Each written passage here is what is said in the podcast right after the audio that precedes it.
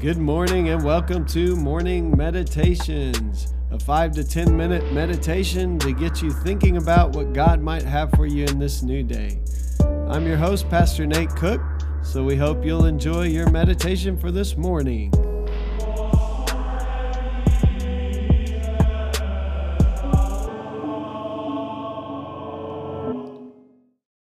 Hey, this is Pastor Nate, and this is your morning meditation. It is Saturday, November the 7th, 2020. Today we're going to read from Second Corinthians chapter 12, and uh, we'll start in verse 8.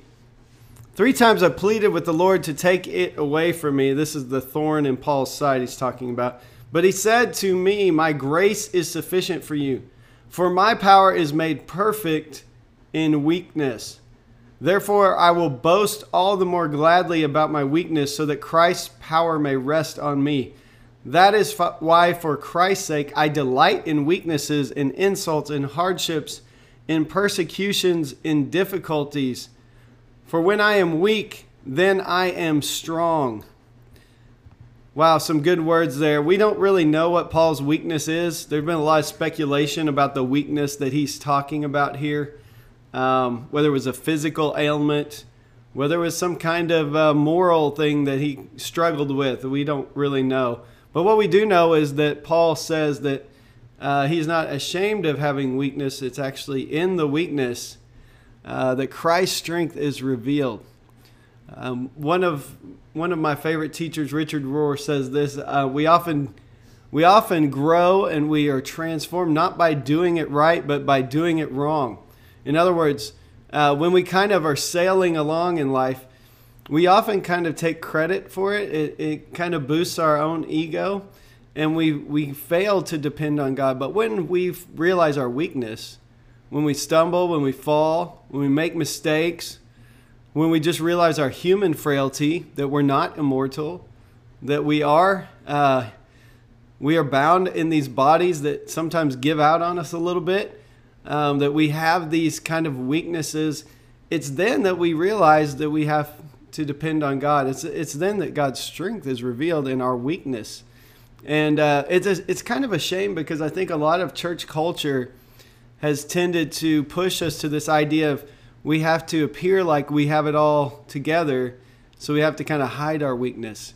And uh, maybe maybe the church could learn, you know, from something like the 12 step programs where the first thing you do is you, you admit your own weakness. In fact, you admit powerlessness. And really, when it comes to um, following Jesus, we are all powerless. Uh, we can do nothing to save ourselves. And so it's in weakness that God's strength God's grace, God's mercy, God's power is revealed in us. He calls this devotion today, Henry Nouwen, in his book, You Are the Beloved, calls it the fellowship of the weak. Fear, shame, and guilt often make us stay in our isolation and prevent us from realizing that our handicap, whatever it is, can always become the way to intimate and healing fellowship in which we come to know one another as humans after all, everyone shares the handicap of mortality. Our individual physical, emotional, and spiritual failures are but symptoms of this disease. Only when we use these symptoms of mortality to form the fellowship of the weak can hope emerge. It is in the confession of our brokenness that the real strength of new and everlasting life can be affirmed and made visible man, there's so much in there for us. There's so much we can catch. Uh, the first line fear, shame, and guilt often make us stay in our isolation. So we all long for community and, and we all want com- community. But one of the things we realize we want friendship, we want relationships. One of the things we realize is we're just not very good at it.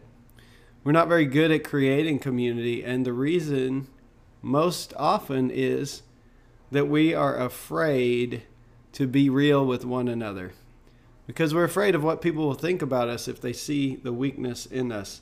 And the funny thing is, we all have these weaknesses and we all are playing the same stupid game of trying to hide them from one another.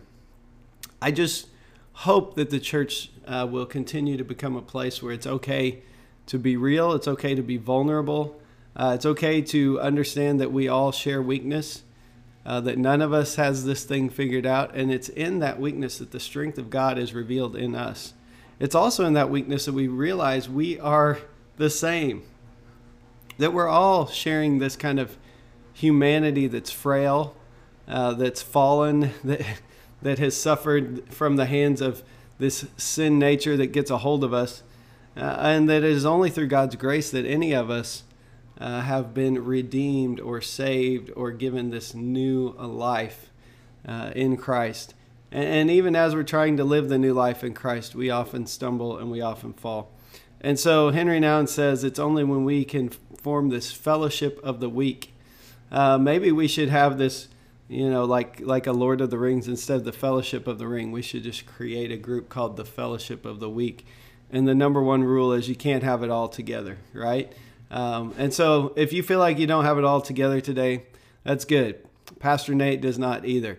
Um, there are there are attitudes I see in myself that make me ashamed of the way that I think, the way that sometimes uh, I let thing, petty things get under my skin.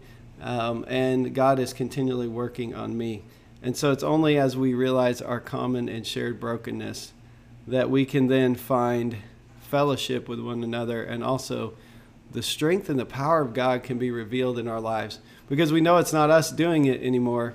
We know our frailty.